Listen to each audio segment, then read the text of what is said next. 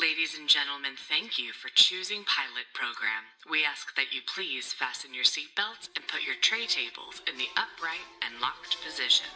Enjoy your flight. Come fly with me. Let's fly, let's fly away. If you can use some exotic booze, there's a bar in far Bombay. Come on and fly with me. Let's fly, let's fly away. Come fly with me. Good afternoon, passengers. This is your Captain Chase Kennecke speaking. The date is June twentieth, twenty twenty-three. Happy birthday to our good friend Johnny Amazich, by the way. Um, the current weather is eighty-eight degrees in sunny Saint Louis. Along with me is my co-pilot, as always, Pierce Corshane. Hello, Pierce. Hey, does Johnny listen to the show? I don't fucking know. I don't no. know. Fuck, fuck Hopefully that guy. Does. Happy uh, birthday. I'll make him listen to this episode yeah. specifically, just so he can hear that I said happy birthday on his birthday. Um, now, when I upload this, it will not be the twentieth, but it is now. It's twentieth now. It counts. Uh, I did my friend duty. Uh, I also bought him a very nice gift, so he'll probably have the gift by this time. Um, anyway, hi. Hello. How are you? Uh, I'm I'm doing okay. I uh, I've watched some television. That's good. I'm excited excited to talk to you about it. Yeah, we do that at on this podcast. That's true. That's true. I mean, you know, maybe I should. You know, if this is your first time listening to Pilot Program, let me let me break things down for you. We, we should probably do the first. We probably should. I, I probably should have a better intro than than what I do of just doing a funny bit with the the temperature. Um, Pilot Program is a podcast where Pierce and I watched the first episode of every television show ever made. Mm-hmm. This is episode twelve, so we've got a ways to go. We do. Uh, I think we're making um, good progress, though. A- absolutely.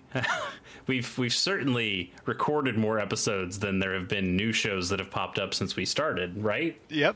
We've done right? twelve episodes in, like, six months, so by the time we're, like, eighty, episode two hundred, three hundred...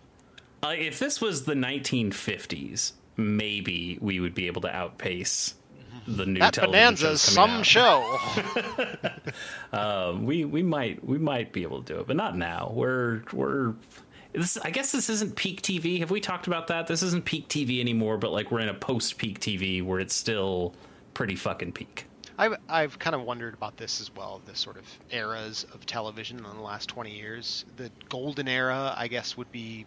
What, two thousand seven to twenty thirteen or something? Yeah, I guess so. And then peak T Vs after that, maybe? One of the interesting things, I was listening to the the new Remap Radio, which is born out of the old Waypoint Radio.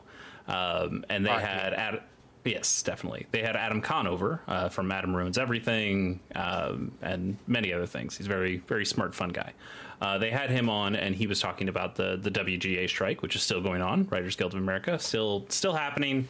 Uh, writers still looking to get their fair share um, and stop studio execs from fucking over writing, writers' rooms and um, nickel and diming them everywhere, and specifically streaming uh, sites from from really screwing them out of potential revenue. Um And that that was kind of interesting, where he was talking about there was this time where Netflix said, you pay us fifteen dollars a month and you get all the shows. And it, it was kind of that golden age. And Netflix knew, like, this is an unsustainable business. There's we're not getting enough revenue. We're going to have to put advertising in here at some point. Um, we're going to have to raise prices at some point.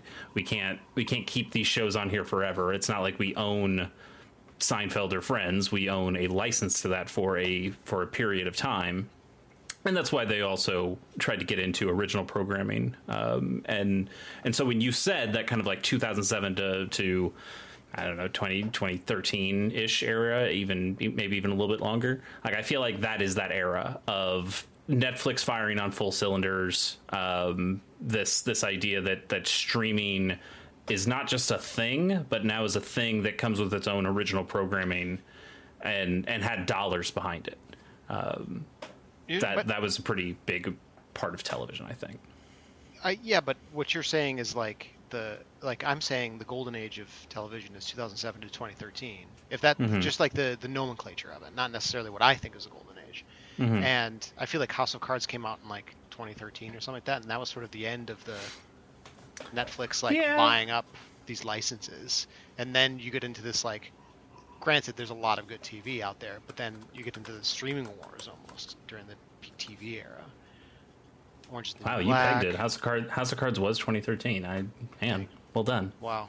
I'm the expert here. I'm the host you're, now. You're a savant. Uh, have you watched any more of The Shield? Uh, here's the cast. Da da da da da. No. Herda, herda, herda. Here am I plugging my video game things. I'm Chase. Blah, blah, blah, wow. blah, blah. Oh, oh, this is a bit. Okay, I thought yeah, you were actually right. legitimately it, asking no, if no, no, no. I... I, I was okay. just trying to go through the beats of what our episodes are usually like. Uh, uh, all right. You well, know, for the new user. Yeah, for the new Let, Yeah, yeah. Let's go through the beats of what an episode normally like is like. Pierce, did you watch any more of our last episode, which was on The Shield? No, absolutely not. That, that yeah, show sucks. Neither should I. That show is... Don't watch that, that show. show. If anyone's tuning in now, don't don't go back and watch, listen to that other episode, and also don't watch The Shield. I mean, listen to the episode. You don't have to watch the show, but you should listen to us talk about it. Um, yeah, I mean, the short version is uh, I don't. I don't really think The Shield is bad. I think the show is evil, or The Shield is evil. Um, uh, yeah. Yeah, it has uh, bad intentions, but not in like a badass way, like yeah. in an insidious way. I don't think it's a good show. No. Um, this this show that we're watching. Be- palette better. cleanser be- better better show well yeah depends on your palette. oh, oh I do want to mention uh I, I we uh, I watched more Sailor Moon. We we talked oh, about cool. that on the last episode two two episodes ago with Sailor Moon. So on the last episode when we talked about The Shield, I said nah I hadn't watched any of that, but I felt bad. I have watched now five episodes of Sailor Moon. The other Sailor Scouts still have not shown up yet. It is still just all Us- Usagi uh which is fine. um That show's fun. I, it's it's well animated. Um, it gives me that nostalgic throwback of look at how much footage we also reuse.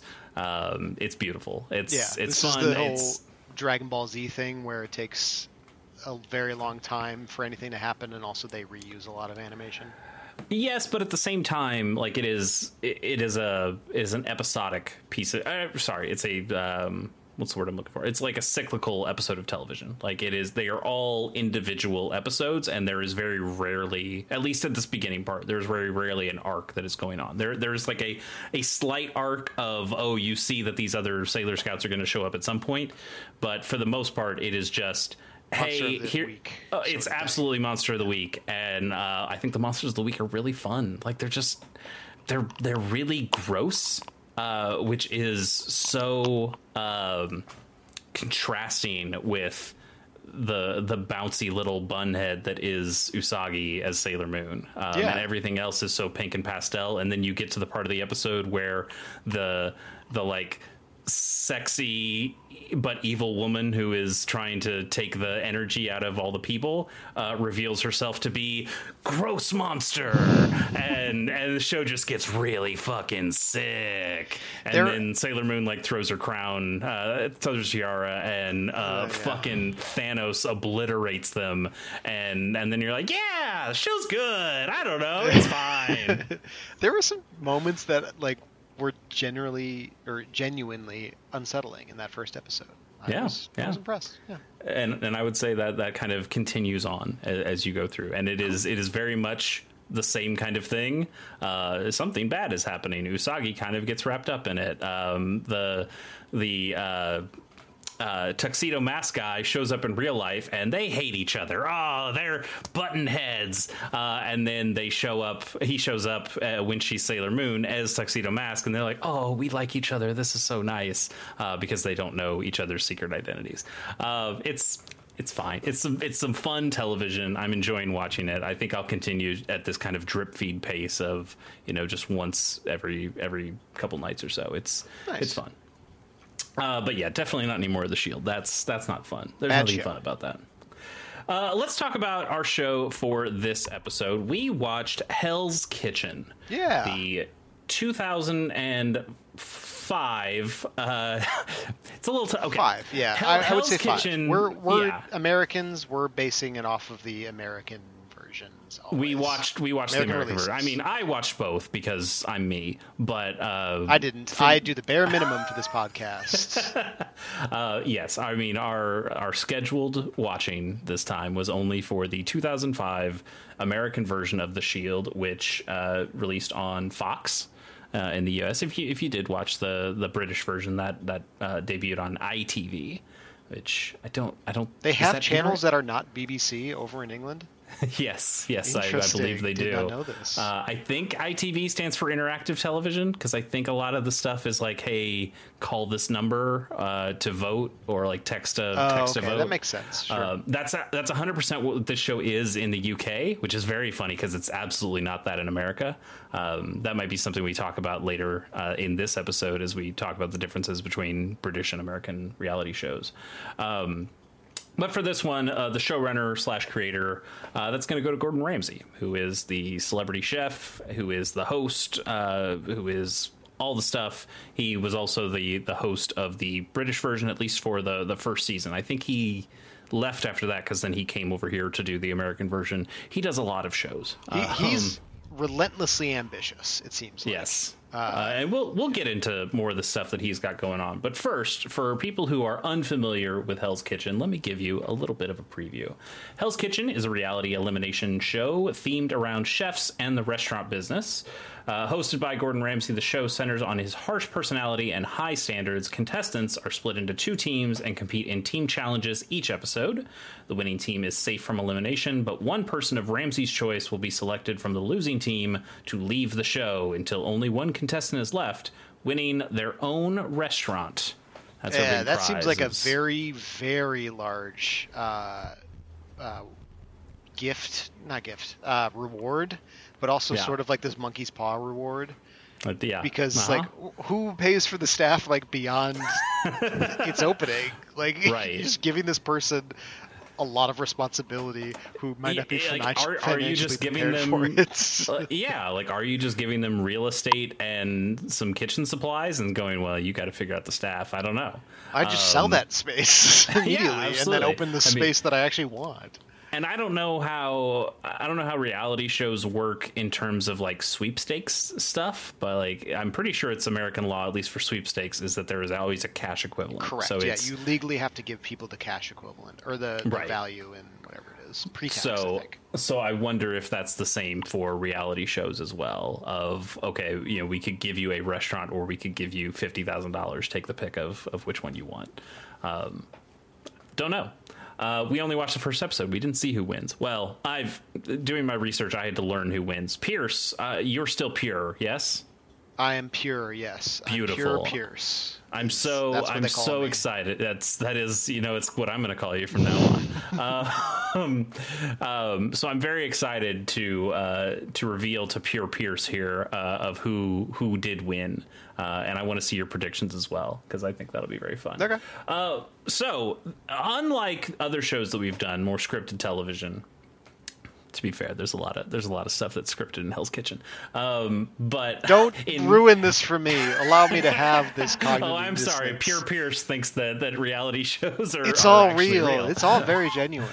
Um, we're we're going to kind of skip the uh, the actors part, but uh, we are going to talk about Gordon Ramsay because he is the the big part of the show. He's yeah, the host. He's yeah, he's everything. Remains a cultural figure as well. Yes. So uh, let's discuss. I would say he's even more of a culture figure now, um, especially based on some other celebrity chefs' passings.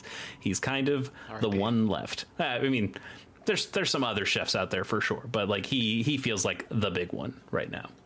Um, so Gordon Ramsay, he is the owner and operator of several restaurants. Uh, he has held over seventeen Michelin stars in his career, which is the third most among chefs ever. Um, he currently, in his current restaurants, holds seven, and those would go to Restaurant Gordon Ramsay, uh, which I Could think, think is... of a better name, maybe. It's yeah. probably like Las Vegas or something. Hey, right? they can't they can't fire you from your restaurant if your name's on the building, right? I think that's it's I true. think that's how it's how that like works. The if there's a show named after a person's actual name, you have to shout it out. If there's a restaurant named after a person's yeah. name, you have to shout it out. Totally. Um, I had to bend that rule for, for this one because he has so many shows that are Gordon yeah, Ramsay's something or other. Um, we, we, we mentioned some, though. Um, it's in London, so by the way. If I was... God damn, Pierce, that's what I was going to oh, do. Oh, sorry, sorry, sorry. uh, it's fine. Too excited fine. about Hell's Kitchen. Too pure, too pure. Uh, yes, uh, hotel restaurant uh, Gordon Ramsay is in Chelsea, London. So if you want to go visit, uh, that's where you can go. It has three Michelin stars. Pierce, do you what do you know about Michelin stars? Uh, listen, if you want tires and uh-huh. a place where you can find a, a nice restaurant, you mm-hmm. just go to Michelin. They're the corporation that has both.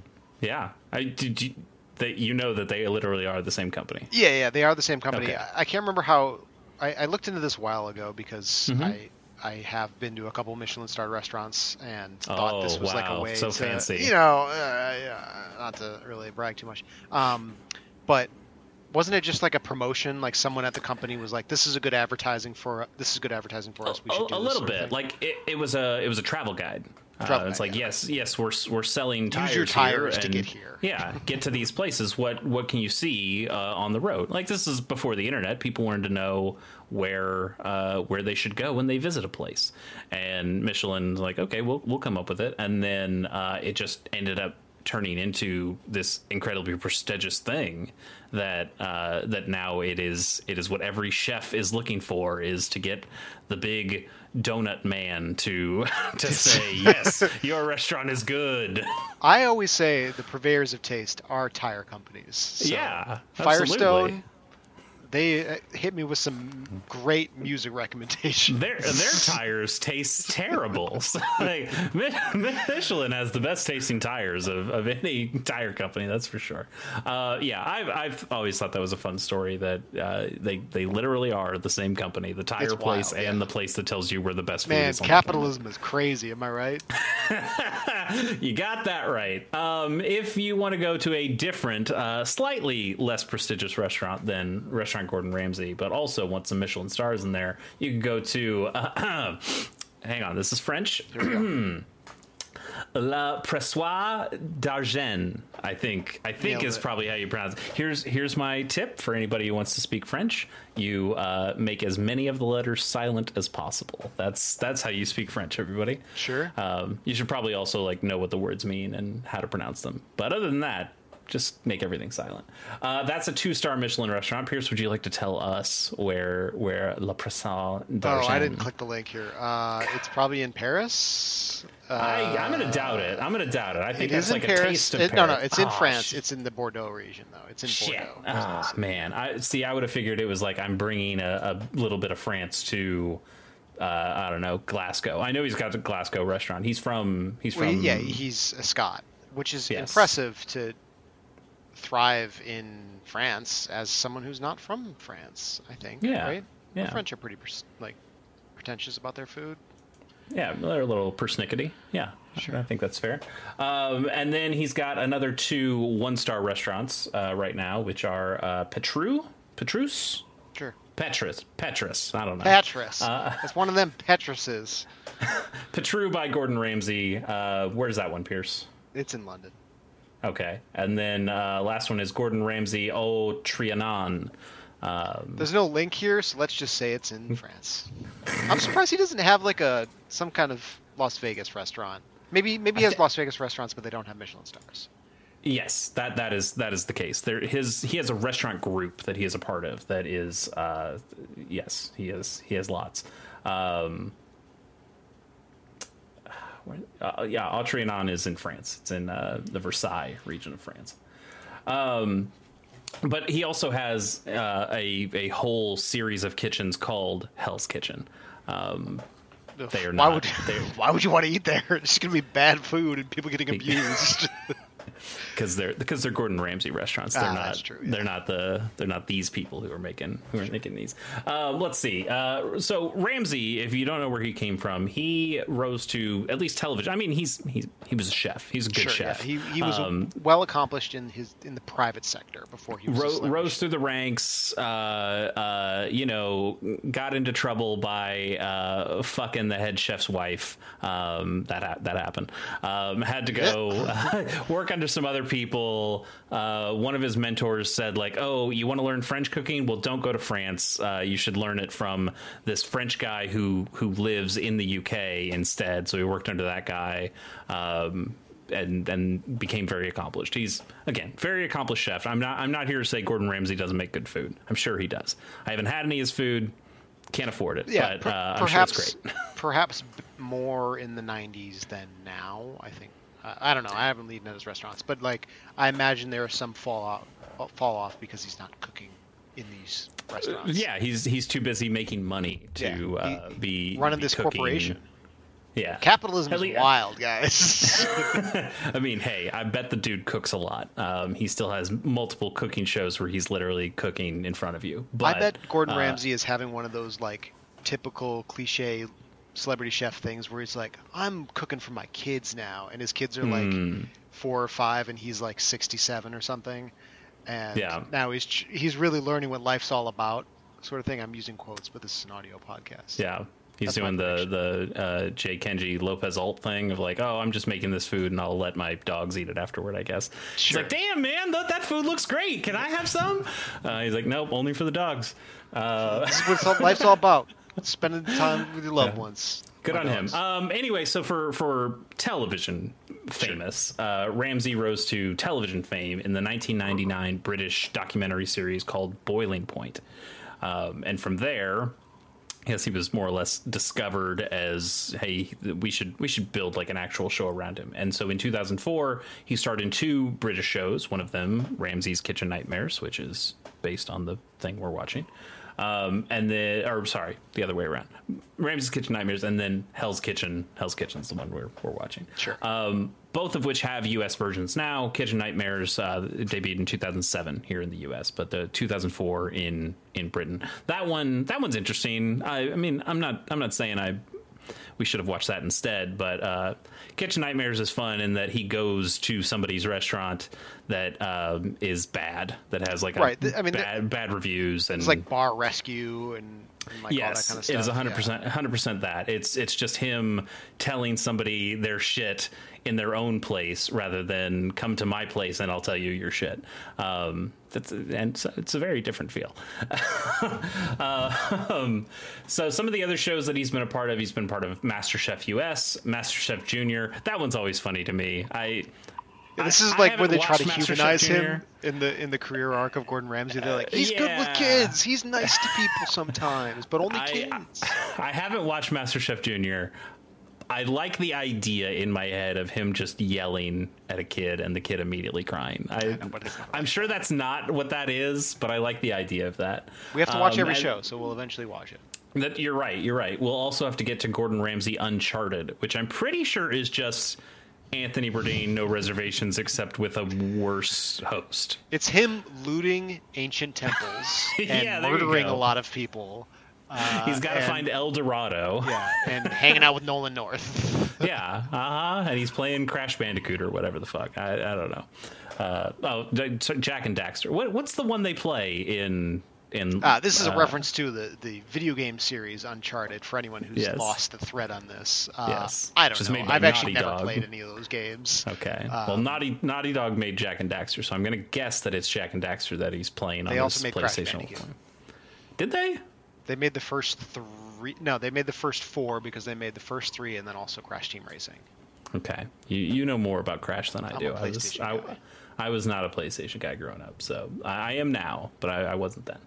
Um, let's see here. Um, he's also made some cameo appearances. Uh, he's been on Top Gear, uh, Extras, the, that Ricky Gervais show, which is quite good. We'll do Extras someday. Uh, The Simpsons, New Girl, Mickey Mouse Mixed Up Adventures, and Smurfs, The Lost Village. That's a movie. Um, okay. Pierce, would it surprise you? Would it surprise you that he's actually played either himself or uh, a mocking version of a chef um, like on I all said, of these programs? Relentlessly ambitious. Yes, yeah. I mean, he's he's absolutely himself, and you know what? He's he's a big personality, and that's why people want him on their things. Um, he also lent his voice to the two thousand eight video game Hell's Kitchen, the game colon the game. yes, gotta love anything that's called uh, has the colon the game on it. Um, that game released for the Wii, the D S, the P C, and iOS. Um, it got pretty middling reviews. I think the D S version got really bad reviews. Yeah, I was going to say, um, of those four platforms, I bet the D S version is trash. See, I would have guessed the D S version would have been the best. Is like having the stylus, you'd actually get to like chop food or do something like Cooking Mama style. It's when it's when you're on the Wii and you're having to use the terrible motion controls. I would have guessed that would have been the worst one. But yeah, there was a lot of shelfware uh, on that platform. Yeah, yeah. Um, and he's also in two Mister Beast videos, if you care about that. Um, Both both in twenty twenty-two. One is I Built Willy Wonka's Chocolate Factory, and the other is I Didn't Eat Food for thirty days. Is uh, is the cover image of both these videos Gordon Ramsay with an O couldn't, face? Couldn't couldn't tell you, but almost assuredly. um, have you have you ever watched a Mister Beast video? Every day we stray further from God's light. Uh, That's very true. No, I have not. I did watch uh, some Instagram reel of Mister Beast and Tom Brady hitting a the drone yeah. out of the air. Um, yeah, I ended up watching that video, the the one with all the yachts. I don't I don't know why that was the one. I decided, okay, let's see what one so, of these so are. So now you're but... just served Mister Beast videos, uh, FaZe Clan videos, and Ryan toy reviews from now on. Uh, thankfully, and I Minecraft did not ruin videos. My algorithm by watching one Mister Beast video. I'm I'm very thankful for that. So I still have all my Magic the Gathering and Destiny two and uh, Fire Emblem streamers. Like those, thank thankfully those have been preserved. I would have been so hurt in, in, if in living color Mister clips that are in like twenty-six p. yeah, yeah, there you go. You know, every once in a while, it's like, hey, yeah, here's another In Living Color. It's like, yeah, I guess I watched that a couple yeah. like six months ago when we did that episode. But sure, if I stand right. far enough away from the computer, the pixels coalesce into a readable image. Yeah, it's like, oh, that kind of, if you squint, that kind of looks like Jim Carrey. Huh, interesting. James Carrey, please. James Carrey. Uh, yeah, so thank you, thank you. Uh, very important to get that right. Uh, and then also Gordon Ramsay has written a number of books, uh, twenty-six to be exact, as the at the time of this recording, which, as you might guess, are mostly cookbooks and like and one mostly ghostwritten. I don't know, Listen, I bet. I, W G A, I mean, this is what the writer's strike is all about. They're sick of writing fucking Gordon Ramsay cookbooks. I, I don't know if that's exactly what that means. They demand okay. percentages on these Michelin star restaurants. Pierce, now it's time for my favorite part of the episode, where I ask you to tell me what the general synopsis is of the pilot of Hell's Kitchen, uh, a blurb that I have written that you will now tell the audience, or not, or just go off on your own. Whatever you, you know, dealer's choice, honestly. Yeah. Uh, did you see I added my own paragraph here? I rewrote what you wrote. Wow. That's... I don't know if I'm impressed or hurt, but please uh, be, continue. Be hurt, because it's all an insult to you. Um, okay. Episode one of Hell's Kitchen begins with twelve contestants. To call them all chefs would be generous. Instead, they are a wide variety of food enthusiasts, from professional f- chefs to office workers to stay-at-home parents. After sharing a glass of champagne with their fellow contestants, maitre d' Jean-Philippe and Ramsay's sous chefs Marianne and Scott inform the contestants their first challenge begins immediately. They will be cooking their signature dish for Gordon Ramsay himself. After forty-five minutes of T V time, um, Ramsay emerges to taste the food and mostly hates all the dishes. The contestants are then shown to their dormitories to drop off their things, but are quickly whisked away for their second challenge. The group is split into two teams and are tasked with cooking for an evening dinner service of L A freeloaders. After a disastrous few hours, Ramsay calls off the challenge because of how bad both teams cook. He declares the blue team the, quote, winner, and chooses one cook on the blue team, Elsie, to nominate two members of her team to be eliminated. Red team. Elsie's on the red team. Oh, shit. Uh, well, whatever. Uh, That's why you should have read my matter. blurb instead of your blurb. uh, of the two, Ramsay chooses Carol Ann, a contestant who mostly avoided working during the competition. She is eliminated. Yeah. Um, so I think the most important part before we before we move on, one thing that you didn't mention with mine, uh, which I understand, but I think we do need to mention yeah, it if, if if the audience is going bad. to I have. Sensed it was bad. Fair enough. But uh, for our listening audience, I think we should explain who the twelve contestants are, just so when we talk about we them, can now. Uh, yeah. Again, you spend way too much time on the cast in all of these episodes, and I needed to skip through that so we can get to the good part, which is the narratives. Fine, then I will tell you who our twelve contestants are. Please we have Elsie, Elsie, who is a mother of six kids, Michael, who is a professional chef, Carol Ann, who is a server's assistant, Mary Ellen, who is a bartender, Wendy, who is an account manager, Ralph, who is a professional chef, Chris, who is an executive chef. Ooh, I wonder if what'll happen that with that. Smug bastard. uh, Dewberry, who is a pastry chef. Uh, his name is, is Jeff, though, uh, but they don't call him Jeff because we have a different Jeff. And also Dewberry is fun to say. Um, Jeff, who is a finance manager, Andrew, who is an office assistant, Jimmy, a purchasing supervisor, and finally Jessica, who is a head hunter. Um, so like Pierce said, a mix of people who are professional chefs, uh, one executive chef. Ooh, very ooh, fancy. Uh, yeah. um, Let's and then, know. And then a couple of people who are like, yeah, I don't know. I cook a little bit, um, or I don't even cook all that much, uh, just to get like a, a good mix of people in there. Mix of people, mix of skill levels. Um, Let's let's get into it. I, I wanted I want to give you a little pre-show context for me. I didn't really know much about Gordon Ramsay uh, before coming in here. I um, I'd seen some of his like individual videos that he puts out on YouTube where he's like, this is this is the ba- way to cook the best burger, and you know you don't you don't move it once it's down so it can get the good caramelization, and then and then you only flip it once and then you let it you go go again. Sure. You can't, you can't keep flipping too. it. Yeah. Okay. Yes, and he did a steak video as well, and I've watched both of those. He he seems like a very entertaining chef when he's when he's just in there. Like I could absolutely see him having his own like Food Network show, um, but he's he's done a little better for himself than that. Um, and then I mean I've seen some of the the duets that he's done. I don't know if that's if he's on TikTok or Instagram or what he's doing, but I've seen them on Twitter because they get put on there, uh, which is mostly just him like holding his phone selfie style at himself and then watching the video that somebody else is doing of like, oh, here's me cooking, and it's usually like one of those. Uh, uh, like yeah. totally bullshit ones where they start out like just cooking a normal thing yeah. and then like here's how you make something uh, Thanksgiving dinner in a can. Yeah, like kind of stuff stuff like that, or or stuff that at least looks like it's going to start out like, okay, oh, this is a meal. Yeah, I'm making chicken, so I'm cutting cutting, and he's like, oh yes, very good technique, and uh, and then and then you know I'm going to open up the like fillet the chicken breast. He's like, yeah, yeah, fillet. That sounds great. I'm I'm into it, and he's and he's always like really excited. Like, yeah, show me show me what's next. What do you got? What are you doing? I'm so excited. Um, and then instead of like. I don't know, like putting in some like garlic butter or something on the chicken. They're like, oh, and now I'm just going to dump a bunch of Fritos on top. He's like, wait, what? Why would you do? Why would you do that? And this, then he's just I, continuing. to Every get... day we stray further from God's light. Well, hey, that that got him a million plus views, I'm sure. Um, so I've seen a couple of those. I, I get what he's doing, and then I've also seen. I think we talked about this on the on the Shield episode at the end, but um, I've seen his commercials for like the hex-clad pans, and I almost bought one, um, and then I looked up some reviews, and people are like, those aren't actually very good pans. Um, so then I didn't, and I bought a I bought a wok instead, and I feel very good about my new wok. I like I love my new wok. You use um, your wok. I do, I do. I like uh I like cooking in the wok. I tried I tried making um uh like a breakfast burritos, and I was like, oh, I could do, put the sausage in the wok. And you know what?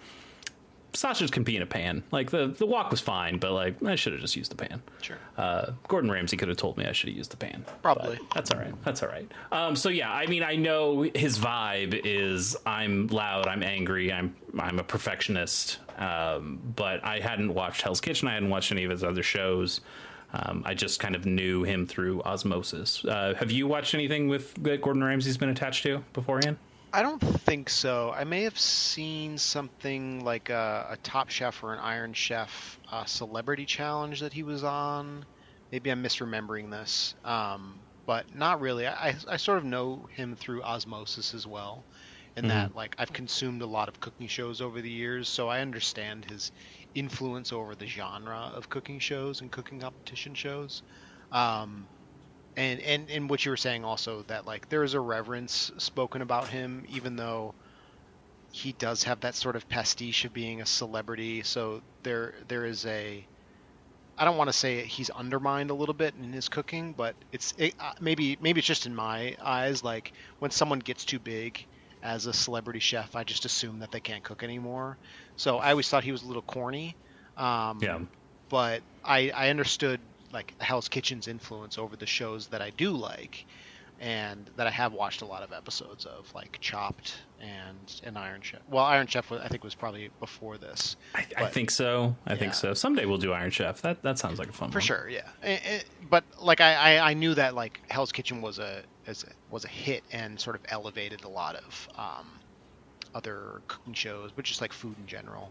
Um, mm-hmm. I'm also, like, you know this, or maybe you don't know this, but I'm a huge fan, genuinely, of Anthony Bourdain, R I P Yeah, um, one, of, one of the best. One of the best to ever do it. One of the best to ever do it. And um, and so, and he talks about Gordon Ramsay a little bit. I think he even has I mentioned in an essay or in one of his books, like, he talked about Hell's Kitchen and cooking shows in general, and was sort of talking about that era of uh, the pornographic qualities of cooking shows, and mm-hmm. how he he liked that it was bringing attention to food, but at the same time didn't want people just to sit on the couch and consume food by watching high quality food. He he really hoped that it would translate into people cooking uh, on their own and and um, and consuming good food in, in real life. So. Um, That's kind of like that's a long way of saying yeah. like I I don't know much about Gordon Ramsay, and I haven't watched a lot of his stuff, but everything outside of it, out of, outside of his sphere of influence, I, I'm definitely familiar with. I think if if you put them on a spectrum and you have Anthony Bourdain on one side and and Gordon Ramsay on the other, I'm very much in the Anthony Bourdain side, um, um, just because I I find him to be a, a much more uh, likable, interesting. Um, passionate guy. I mean, Gordon Ramsay's yeah. certainly passionate in in the perfectionist way, but I, I feel like there is a almost like a love of food that you get from Anthony Bourdain that you um that it's I don't know this this is me ascribing a little bit too much. I I'm sure that Gordon Ramsay no, also I mean, loves food and loves the craft, but there is it, there it almost feels like there's been a bit more of a mechanical Uh, lo- our love of the mechanics of making food for Gordon Ramsay versus the mechanics of enjoying food from Anthony. Yeah, there, there's a. Um, I mean, both both chefs were rows of prom- like public prominence in the same eras in the in the yeah. late nineties and the early two thousands. Both were on T V a lot in the early two thousands and mid two thousands. But kind of what you're saying, like at least in this first episode of Hell's Kitchen, Ramsay is holding the standards of everyone to to fine dining. And I think Bourdain realized pretty early on that, like, his he was more of a working class chef, and he appreciated the dive bars, and he appreciated like the street vendors of the food. Mm-hmm. And, and at least in this first episode of Hell's Kitchen, he basically holds everyone, whether they're a mother or uh, like a server, to the standard of someone who's cooking in a Michelin star chef, uh, Michelin star restaurant. Which is really yeah, unfair. it, it is very unfair. Also, I mean, we, we have to mention this. Um, it's called reality telev- television. Um, this this is so fucking fake, and I say that in the best ways. Like I I think this is um, I, one one the show is different than what I thought it was going to be. I, I thought this was going to be more of a cooking competition, and while there is cooking involved here, and it is a competition. This feels much more like early um, early reality television shows like a Survivor or like a Big Brother, where it's it, it, it's more about the game of of the reality show than it is about making a thing. I mean, it. You do get that at the beginning of this episode, where everybody makes their signature dish and they present it to Gordon, and they tell them, tell him, you know, this is what my my dish is. This is what it's inspired by. And it's like, okay, that feels very Iron Chef-y or watching a, a Food Network thing. Um, but then it it definitely turns into, okay, this is more like physical challenge. We're all in a restaurant and you're all line cooks, and um, it's it's less about making the food and and oh, what choices did you make with this dish, and did they work out? And it's more about um you you need to make this food as fast as you can and as best as you can, but also you're all making the same thing, so it doesn't it doesn't matter what you, you yeah, know what I'm saying? Like, it's I, a I different and, style and, of competition. It just it's like food is there as a theme rather than uh as like a as a um cornerstone am, of what the show's about. I understand to an extent, and and I like I like this episode. I like the show much better than you did, I think, judging from the two uh, the I, sets of notes that we had. I, but yeah, I, I would disagree insofar as like it's not so much about the comp. The the reason why I think it's not entirely about the competition is because in that first challenge, there you you get introduced to everyone, and then they cook their signature dish for Gordon Ramsay. There's nothing to be gained from that first challenge. There's no like advantage, mm-hmm. I don't think. in, in the next round. And in most competition shows now, they do the first challenge, and then you get an advantage for the second one. It, and yes, of course, it's all contrived and it's all yeah. scripted, but like just have like the suspend disbelief for a moment yeah. and say that when you win that first challenge, you're supposed to gain an advantage in the second challenge of the episode. And they don't do that. He basically just shits all over these dishes, except for like three of them. You're right, but this is this is also an introduction. Like these these people haven't even been split up into teams yet, so we don't like the, the competition hasn't really started. To to your point, whatever happens here doesn't matter, except that it's a way to get introduced to the people That's and true. the kind of food yeah. that they make, and a chance for Gordon to uh, show off how much of a dick he is. Um, yeah. Like contrived, contrived dick. Like he's he's meant to be a dick here. It is yeah. all, and, and I'll tell you what really changed it for me. And you didn't watch this, but I watched the U K version, which one uh, is all celebrities. Uh, they're all minor British celebrities, which means I don't fucking know any of them, and you don't either. Um, but it's Gordon Ramsay in a kitchen with a bunch of celebrities, which, and, and the show just has a completely different tenor. It is it is not a hardcore, oh my God, what a what an asshole, he's got such high standards. It's uh, it's like this woman going like, yeah, I fucking suck at cooking. Isn't that funny? And Gordon going, oh, these people fucking suck at cooking. And they're like, we do. We do suck. It's so funny. And it, everybody's having a much better time. Whereas in this, it is it is absolutely peak melodrama of uh, we don't even get to meet Gordon before they right. cook their food. It's, we, it's we so get, much we more get, cutthroat. Yeah, we get uh, the maitre d' guy, Jean, uh, to be like, yes, you're going to be cooking your food for, for Gordon, and uh, you know you haven't even met him yet, and uh, go, you you have forty-five minutes, go. Um, and then it's all like, oh, I, I hope he's going to like it, and then he shits all over it. It's like, oh man, it's oh fuck, oh he hates me. This is so bad. Uh, like the, the best the best one we've we've alluded to it a couple times here, but uh, it's uh, what's his name? Chris, the executive uh, Chris. chef. Chris, where where Gordon's like, okay, who are you? It's like, I'm Chris. And you're like, what do you do, Chris? I'm like, I'm an executive chef. And he just looks at him like, excuse me, you're you're what now? You're not just a chef. You could have just said chef, but you say executive chef, and and he says it in the most smarmy way too, yeah. which is so perfect. Um, it is. And, it's it's and very then good. Gordon has the food, and he's like, this this is this is terrible. Or he asks him something like, how long have you been an executive chef? And he's like, oh, ten years. And he's like, ten. That's ten wasted years. Yeah, it's like that. That first challenge is sort of a setup for, it's like, okay, we're just going to let Gordon Ramsay be a dick for like yeah.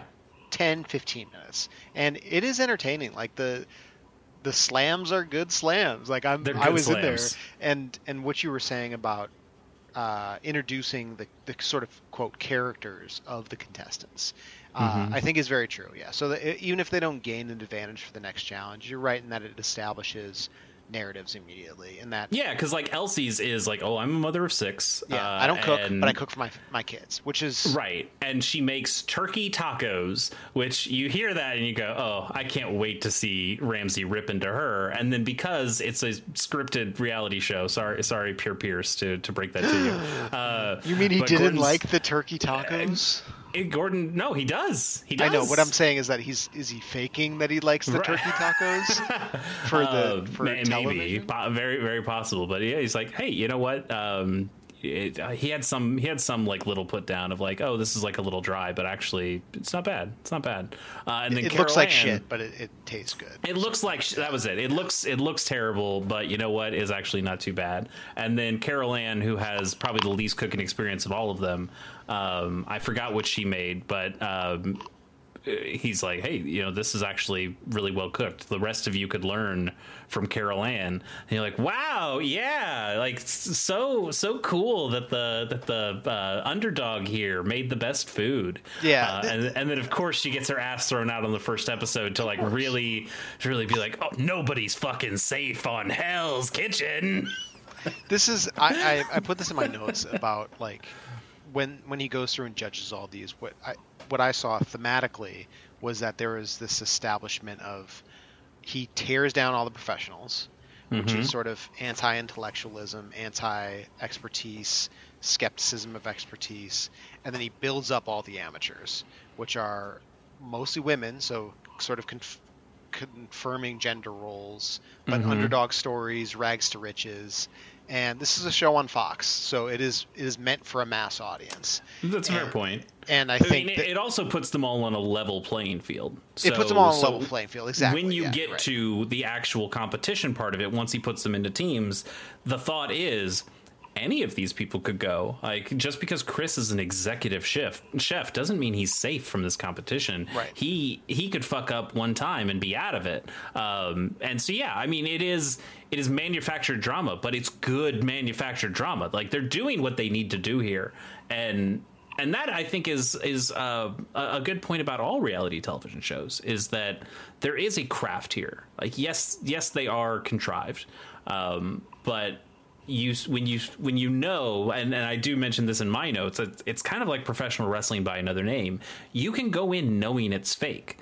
But when you go in knowing it's fake, you start to gain a different appreciation for it. For sure. Based based on the craft. And and knowing that it's an act, you can start to enjoy the performances a little bit more, or the editing, or the way they do things. So when I say I think the editing in this show is fucking terrible, because uh, one, they A D R'd some fucking awful audio in here. Uh, A D R, for people who don't know, it stands for uh, additional replacement or additional dialogue replacement. Uh, which just means either it's dialogue that wasn't mentioned beforehand and we're bringing it in later, uh, that somebody's done in like a sound booth, and then we'll we'll find a way to to uh, put it into the video, either with somebody's back turned, or like maybe maybe like with an L cut kind of thing where you have like somebody else's face and you're having different audio play, um, or. Uh, it's it's a case where somebody said something and it didn't get picked up as well on the mic, and we need we need somebody to go in and re-record that. I can tell you in my job, I had to tell somebody today, oh, we're gonna have to A D R that, um, because when we shot something, the microphone had like a somebody was touching the microphone cable and it led to a little rumble. So it's like, we'll need to get back in and do some A D R, get somebody to get that that new clean voice and clean audio. Um, the difference is. This is twenty twenty-three when we're doing when when we would do this. It's two thousand four here, and I just I don't think editing was as um, good back then as it is now, because it is so clear. I, I don't know if you caught it. Maybe I this is not, me just no, catching stuff. I'm being honest. I did not. I was totally but, hooked, and I was just not. I didn't even think about the. the So uh, so they're done with the first competition, and he's put them into teams, and he's trying to explain to them that the restaurant is the, they're opening Hell's Kitchen tonight, and you're and somebody's going to be leaving tonight. And he's getting more into like specific rules of what's going on. And there's just a cut where you can kind of hear the background audio of just, oh, that's the, like the normal background audio stuff that's going on, like little crackles and whatever. It, it's just, it's the inherent ambient noise you get with a normal recording. And then uh, it cuts to like one of the, the faces of the contestants. And now you hear this crystal clear audio of me in a soundproof room as I'm talking. And and you're like, oh, okay, that, that was not all recorded at the same time. These turkey um, tacos taste pretty good. Yeah, exactly. Um, which, which to me, it's it's such a small thing. It's such a little thing. But also, uh, this it, the show is fake. I know the show is fake, so it, it becomes yeah. yes. I want I want the performance to be good, and in that instance, the performance is kind of bad. Um, we we'll watch another reality show here soon, I imagine, that I think does a lot better uh, a lot better job with A D R. We'll talk about that later. Um, And then there's like another another scene, the, the the last editing thing I'll talk about. But uh, there's a, there's another scene. They've all got new chef uniforms on, um, and they have it, like the brand name says chef or something like on the lapel collar. And we're just about to cut to commercial, and Gordon Ramsay says something shocking about what's gonna happen next. Uh, and everybody's like looking in different directions. And I noticed. Yeah, exactly. We need to get everybody's reaction shots. And I just noticed, like, wait a minute. Um, why is chef written backwards on somebody's lapel? That doesn't make any sense. Uh, and I had to go back multiple times and check it. And it's like, oh, wait, no, no. Wait, did they mirror this fucking footage just to so get like the, the faces? Yeah, just to get the faces to look the correct direction. I mean, this is uh, two thousand five. It's not like people yeah, are anticipating streaming or being able to not rewind. A, like not a lot of people right, you're right. at the same time. It, you're absolutely right. It's and it's not a big deal, but it is just funny to me that somebody had to sit in an editing room and go, oh, we need him looking to the left. What if we just flip the footage? And I'm sure an editor goes, well, then Chef's going to be backwards on his shirt. And they'll go, I don't fucking care. Uh, no one's going to notice do, on Fox at eight p.m. on a Thursday night after six yeah. beers. There you go. Uh, but I noticed. And uh, and you know what? You it's are just, you're the kind of guy that like raises his hand at the end of a class and is like, um, you forgot to collect the homework. Uh, yeah, that's fair. Well, um, you know, my, my parents, I'm the son of teachers. So yeah, that is that, true.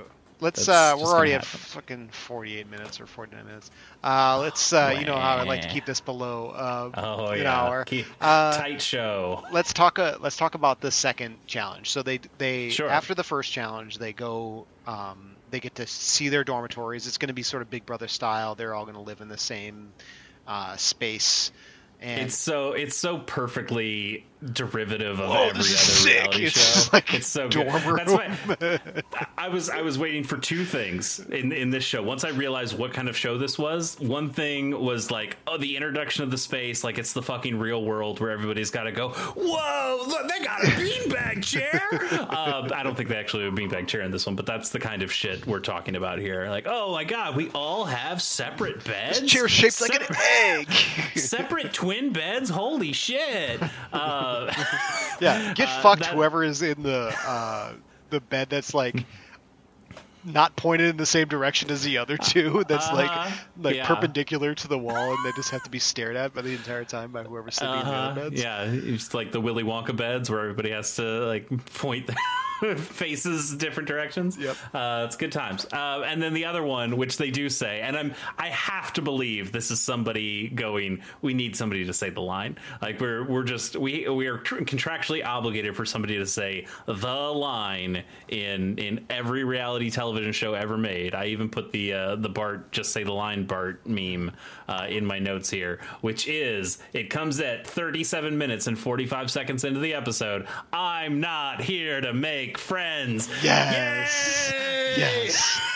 You're a badass and you're ready to burn bridges to win. That's right. I know uh, who you it's are. It's so good. It's so good. You're the archetype. So yes, sorry, your your point. You're setting up the, the next challenge, which yeah, is so they, we they have go a to red the, team, we yeah. have a blue team, and what are they doing? In the same day, so they do that first challenge, they go to the dormitories to drop all their shit off, and then they're told the second challenge starts now. They're going to be split into teams, and they're going to cook an entire dinner rush as like almost like separate restaurants within Uh, the same sort of space, and that people are coming in momentarily into the dining room and they're going to order off this menu. So they'll be judged by Ramsay sort of in real time. He'll be the, the person working the hot plate, which is like right before the food goes out, he kind of does a last check and then hands the food to the server.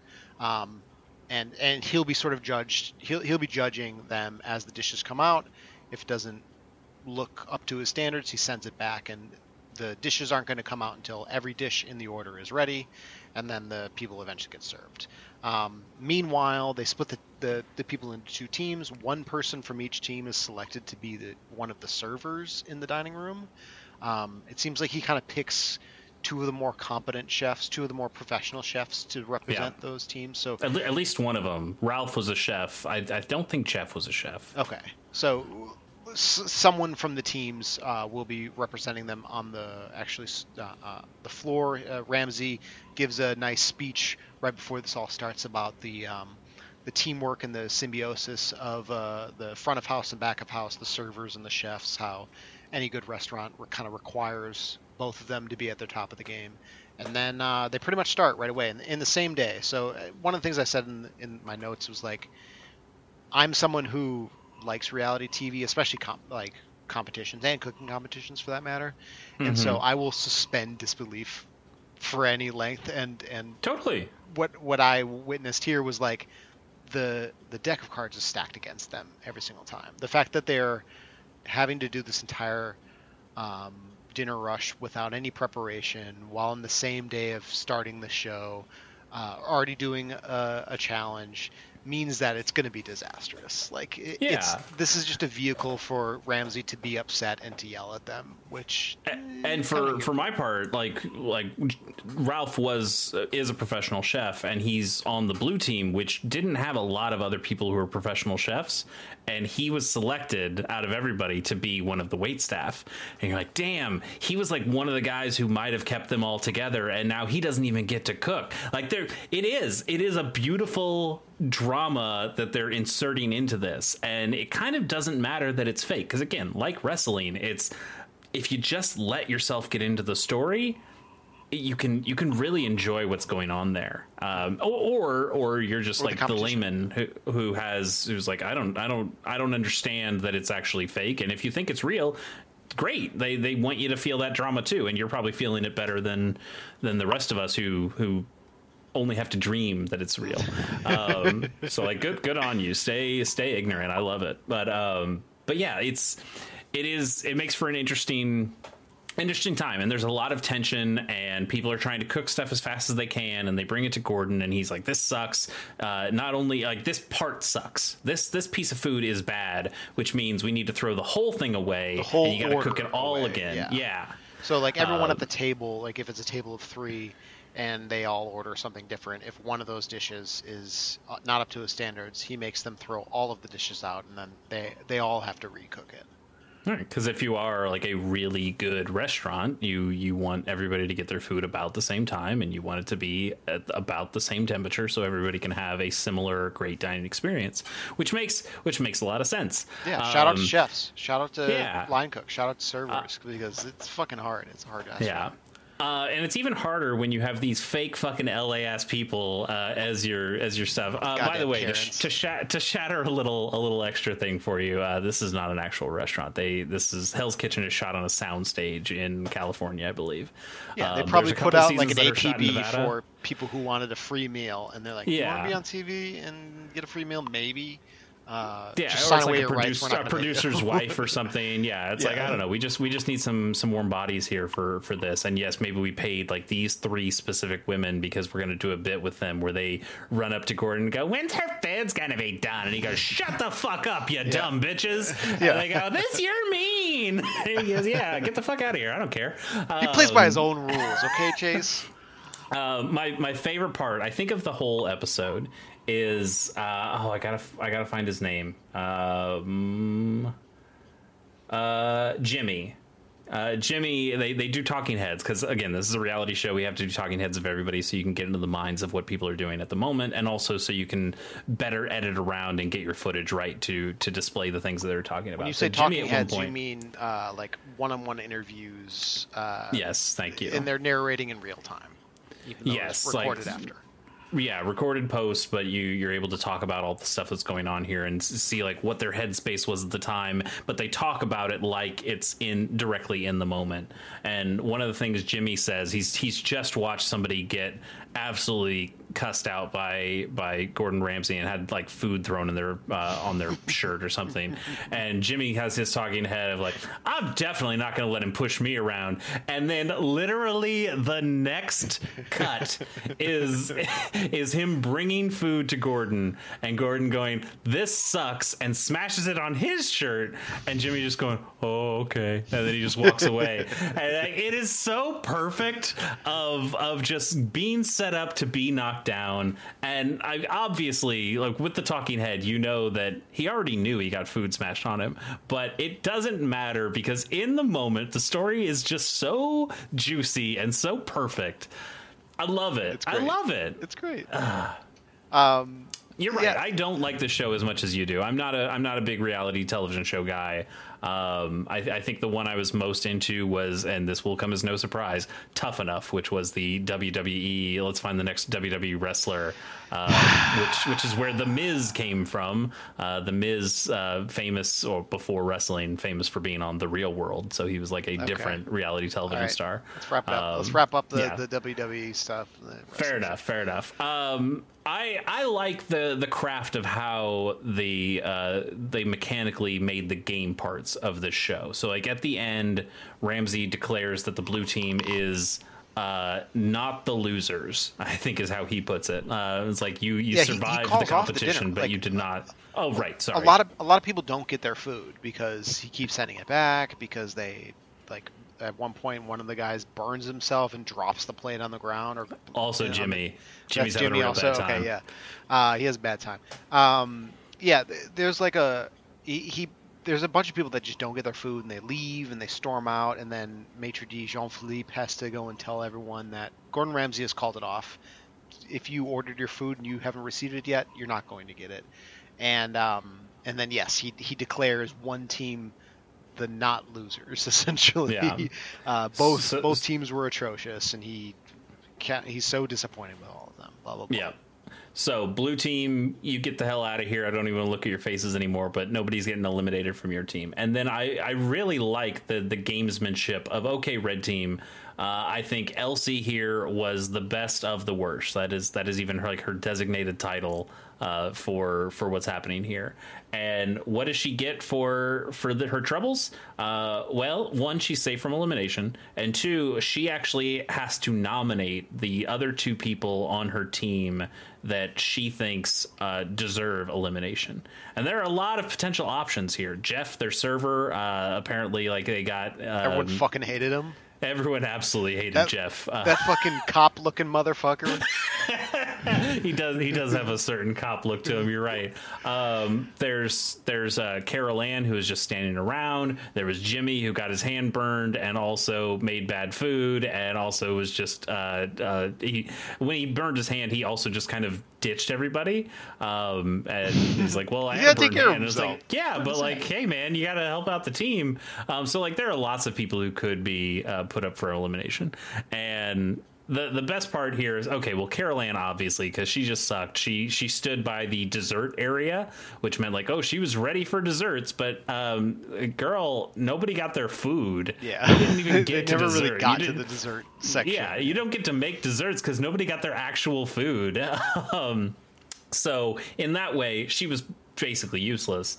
Um, and then the best part is they go back to the dorm- dormitories to deliberate, and Elsie is thinking about what's going on and what she wants to do. Uh, is there a hot tub? I think there's a hot tub, and like some people are already in the, maybe I'm maybe I didn't see the hot up. tub. There was like a sectional that they were maybe they're just on. sitting around. Yeah. And, and Elsie's like, hey, uh, Dewberry, can I talk to you? Okay. Oh, is no, this, no, no, what's, no, no, no. She goes, I got to go think about this. And Dewberry follows her. And that's right. She's like, that's right. He's like, I'm not stupid, because he's Southern. Um, uh-huh. And yeah, like tries to sweet talk go with Elsie. Yeah, yeah, exactly. exactly. But he's but he's also like doing a gamesmanship style. Like, I understand. Like, I, I suck out there, and, and I totally get it. If you want to put me up for elimination, I get paid and by then, the episode, so I need to get this next episode. Uh, and like she she like pats him on the back and goes, "Hey, you're staying." Yeah. Uh, and you're like, sure. Oh, you know, an alliance is being formed. That's so nice. Uh, and then it comes back, and Gordon's like, all right, who are your two? And she's like, oh, it's Carol Ann and Dewberry, for fucking sure. Um, and, and immediately Gordon's like, okay, Jimmy and Jeff, you guys got fucking saved because both your asses Chris should be on, out. The executive chef is also on her team, which I think she should have. It, well, was he? I thought he was on the blue. Uh, okay. So, okay. You're, I think you're right. Um, so... So yes, it's Dewberry and Carol Ann, and then and then uh, Gordon chooses Carol Ann. She leaves, and Dewberry now is like, "Oh, I, I have made an eternal enemy." Uh, I do um, declare, Mister Beauregard. Yeah. So I, I think this is uh, it's good. It's just good drama of oh, but she's the one who had the best dish to begin with, so probably Gordon's gonna keep her and, and kick out Dewberry. Also, also, if you know anything about reality T V shows, um, you know, Dewberry's the fat one. And, uh, you know, we usually get rid of the fat ones early because uh, usually they, these are like pretty people competitions. The, yeah, it is a pretty people competition. Sure. But it's not just that he's a fat one. It's like he has, like he's like hunched over. He has mm-hmm. this like Southern drawl that makes him seem like an idiot. When he they're is introducing the most Charlie him, Brown energy he's very of any Charlie of the Brown. contestants. Yeah, yeah. But when they're introducing him and they're like doing all the jump cuts to everyone, his like intro is that he's tripping down the stairs. Like it's everyone else like with a glass of yeah. champagne, like I'm so and so from Los Angeles, I'm an executive, whatever it is. And then it's like Dewberry, and it's like him stumbling with his glass of champagne and barely keeping yeah. it on the foot. And it's like, I'm Dewberry, I'm I cook with Southern style.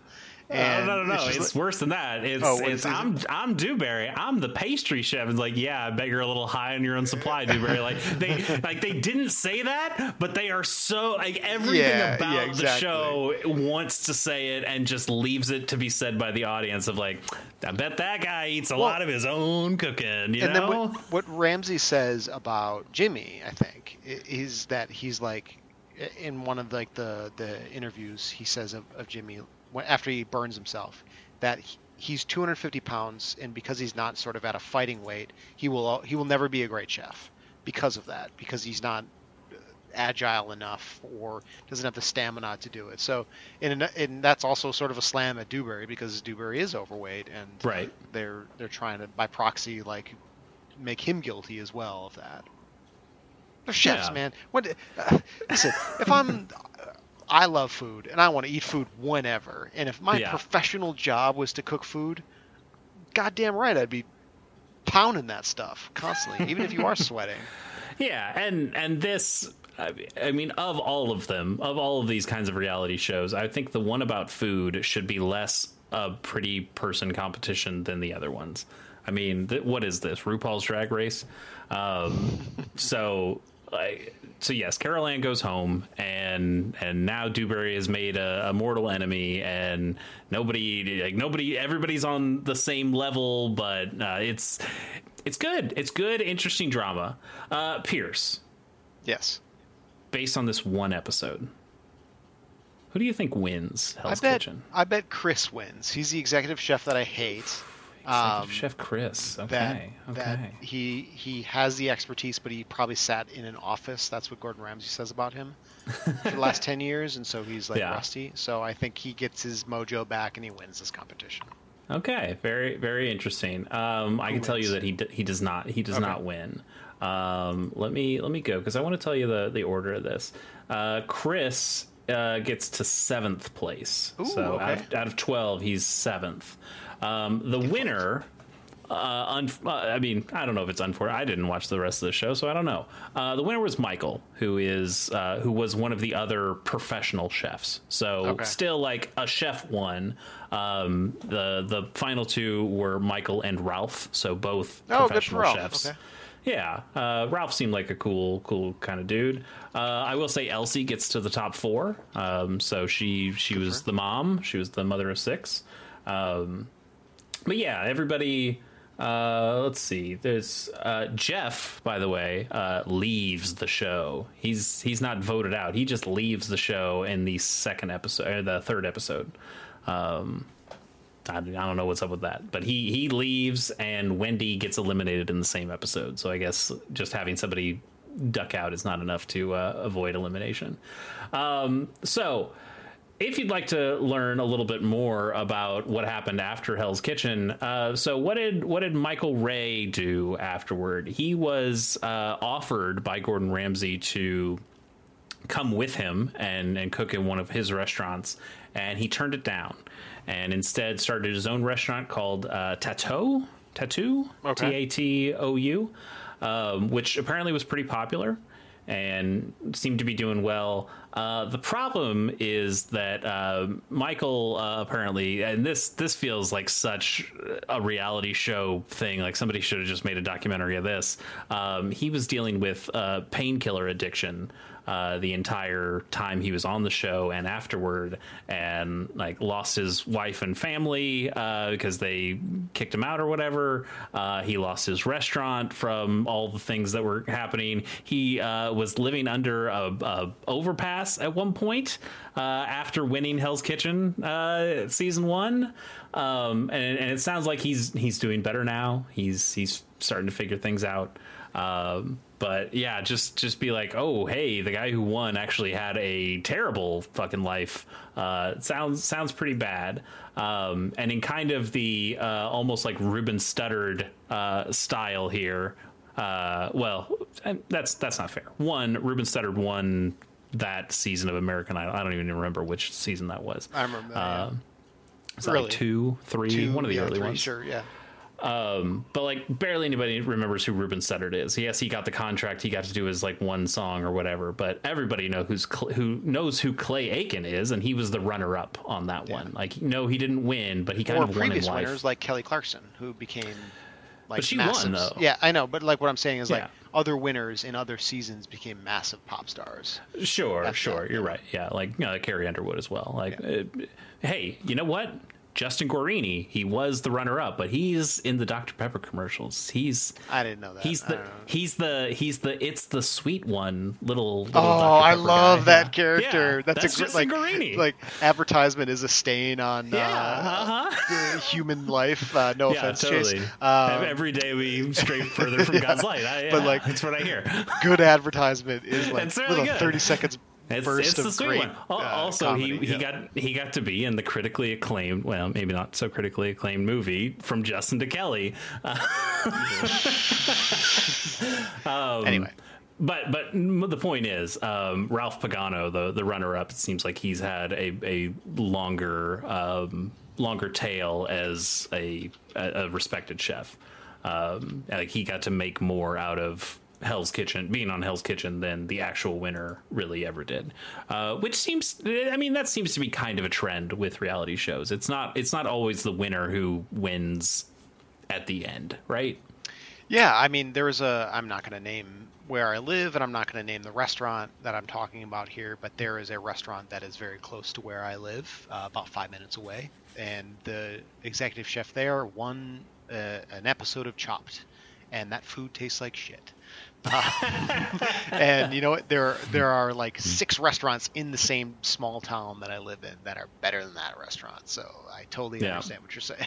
But they don't they don't have the name recognition of guy from Chopped.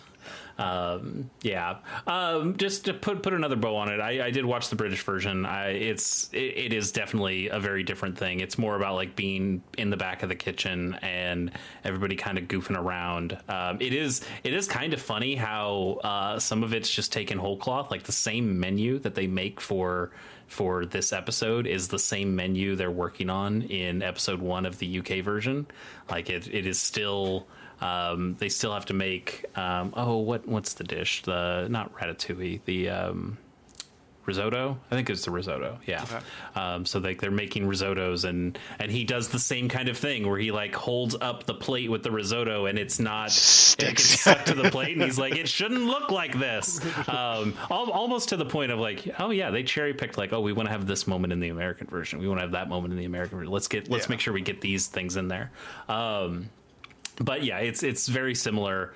Um, uh, the, there's a guy who's a journalist, uh, and he falls off a chair uh, that he's just sitting in, and he hurts himself. So like that is that is also what the episode is about. Is like some hey somebody's going home tonight, but it's also in an ambulance because he broke his hip and had to leave. Um, also, there's like a, a very wry, uh, dry, witty British uh, host for this um, that is kind of disconnected from the rest of the show. Like they'll just come back from a segment and he's there. And, and yes, I'm here to tell you that the uh, com- competitors are doing their best, which means they're doing their worst. Uh, and, like, he's he's just doing dry rit- British asshole. Yeah. Um, and like very rarely there's like one time where Gordon's like cooking food for somebody uh, and he's like, hey, Gordon, how's it going? And Gordon's like, fuck off, leave me alone. And he's like, oh, well, it seems like it's going great. um, um, it's it's great. Um, it's it's harder to watch. I had to watch like a daily motion video to watch that one, whereas this uh, the, this version is on everything. I think yeah, I watched it on Hulu. Hulu. Yeah. Uh, it's on is it on Tubi? Tubi T V or Fubo or one of those. It's on Tubi. It's on Tubi T V. So if you okay. want to watch sure. that, uh, it might also be on Netflix. It's it's kind of everywhere. Um, so no no problem watching Hell's Kitchen season any any season. Um, why don't we move into the legacy part of the show? Uh, the U K version of Hell's Kitchen ran for four series, as they say in, in the U K, although I think Ramsay left after that first one where he created the, the U S version. Uh, the U S version has continued to run for twenty-one seasons and three hundred thirty episodes. That's a that's a lot. That's that's quite a few. Syndication. Uh, Yeah, three times, three times over. Um, the U S version has received six Primetime Emmy nominations, and it's won one.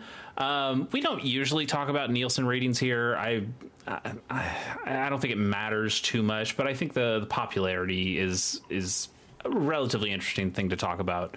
Um, but the show started within like the seven million viewer range in its first season. I think this first this debut episode got like three or four million, and then it, it got more as the as the show went on. I think it had like eight, eight or ten at the end of, of the first season to see the finale. Uh, but then the show had its highest peak in two thousand six. That was season four. It got up to about ten million, uh, which averaged ten million. two thousand eight. And now, that what did I say? two thousand four? You said two thousand six. But two thousand eight is what. Oh, okay. Right. Yeah. Se- season four, two thousand eight. Yeah. Thank you. Um, and and now, twenty-one seasons later, um, it's it's usually getting around like the two million mark. So it, it's definitely had its time. Um, and you know, when you do twenty-one sure, seasons of anything, profitable. people people get really tired of it. But but yes, it still seems to be doing well enough that they keep it on the air. Um, like we said, he Gordon's got a whole uh, chain of Hell's Kitchen restaurants. Um, again, none of them actually in the Hell's Kitchen kitchens, because those are all sound stages for the most part. Um, but uh, there are also quite a few international versions. The U S is not just the only other version of Hell's Kitchen that they've they've ever made. Uh, twenty-one other countries have either had or still have or are in the process of making their own Hell's Kitchens, uh, including Poland. Poland seems to be have like a really popular one. Uh, Australia, Brazil, Italy, Russia, Turkey, not Turkey tacos, but Turkey, um, and Thailand even has one as well.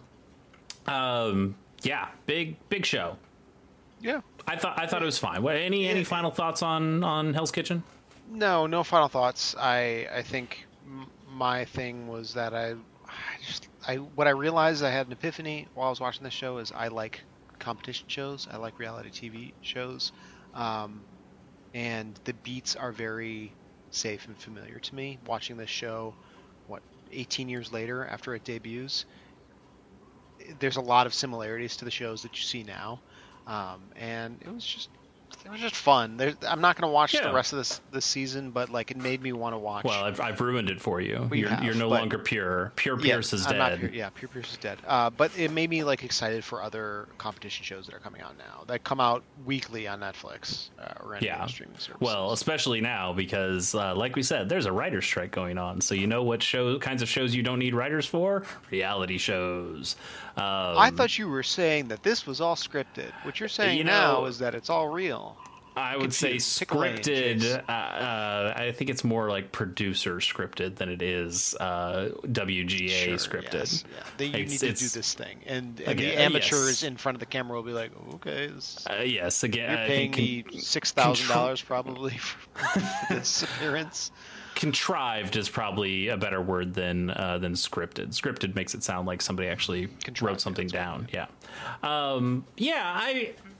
Like I said, this was a, a bit of a surprise to me. I thought this was going to be more of a cooking show. I knew it was a competition, but I thought there was going to be more about cooking and the creativity of the dishes we made, um, which you see a lot in the, the more modern style cooking competition shows.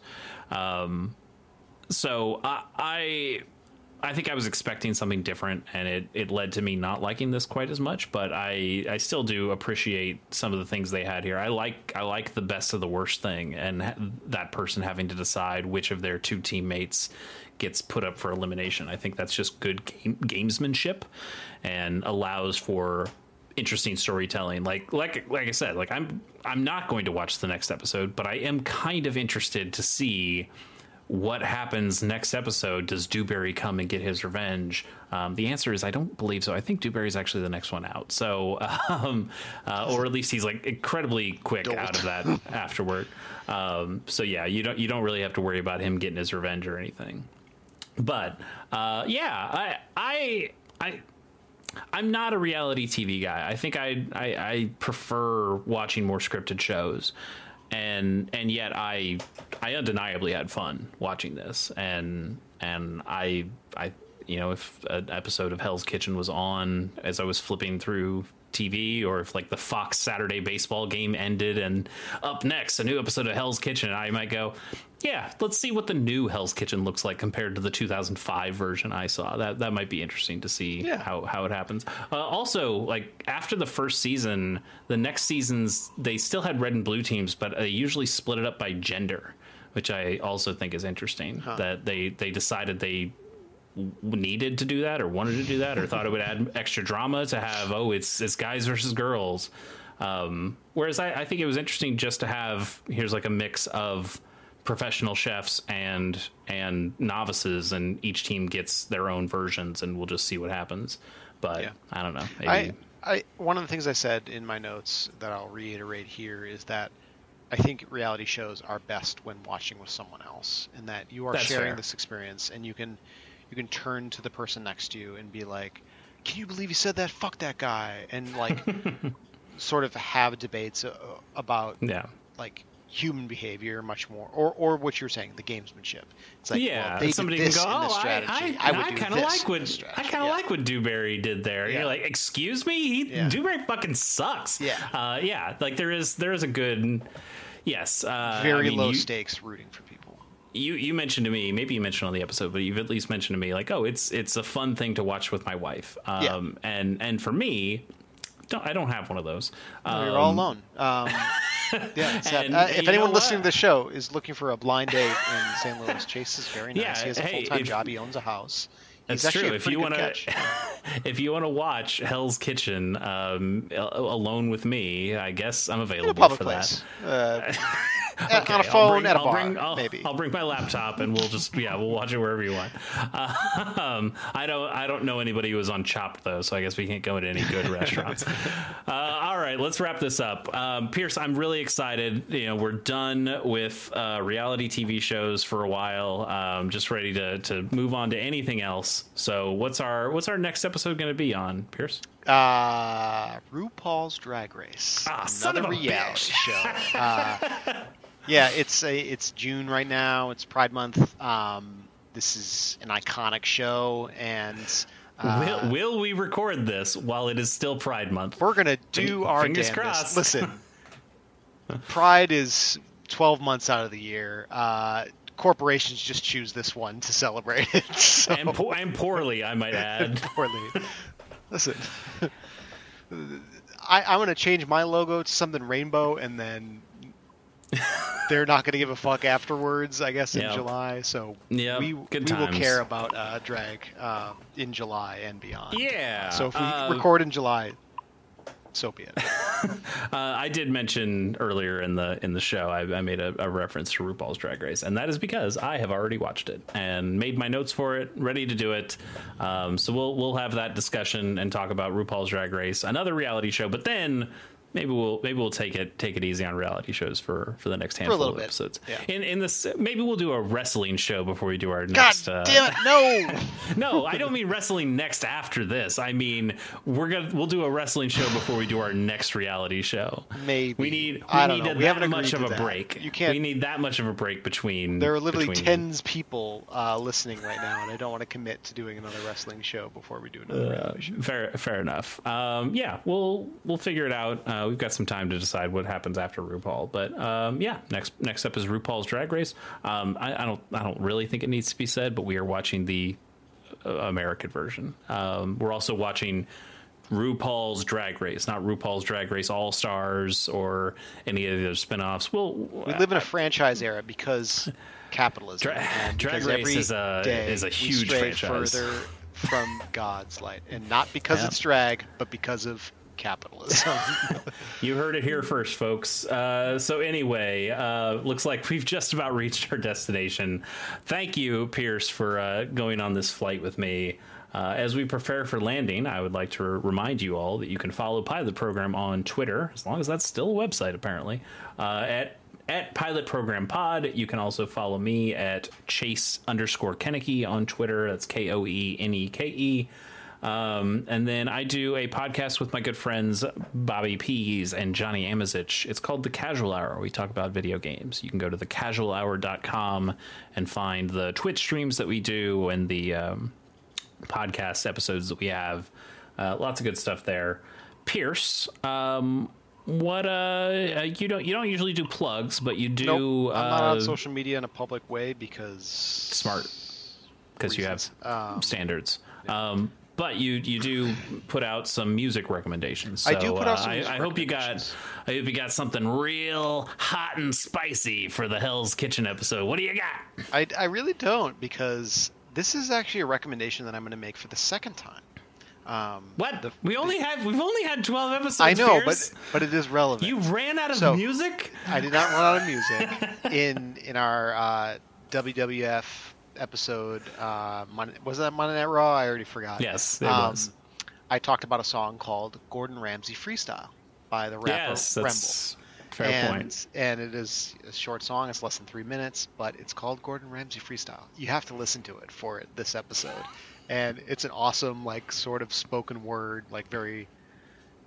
They, there's a drawl to it. It's very deadpanned, uh, and it's also oh drawl. Did Dewberry sing this song? Dewberry did not sing this song. I think oh, Remble and and Dewberry could not be more uh, opposites. Um, Fair enough. But it, it's super catchy, and it, it's a song that I, I really like, and you should check it out. Awesome. Well, thank you, and uh, and with that, ladies and gentlemen, I hope you have enjoyed your flight. Till then, thanks for listening, and we will catch you next time. Peace. Fly me to the moon. Let me play among the stars. And let me see what spring is like on Jupiter and Mars. In other words, hold my hand. In other words, baby, kiss me. Fill my heart with song and let me sing forevermore. You are all I long for, all I worship and adore.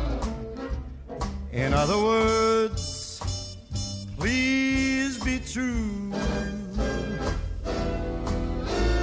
In other words,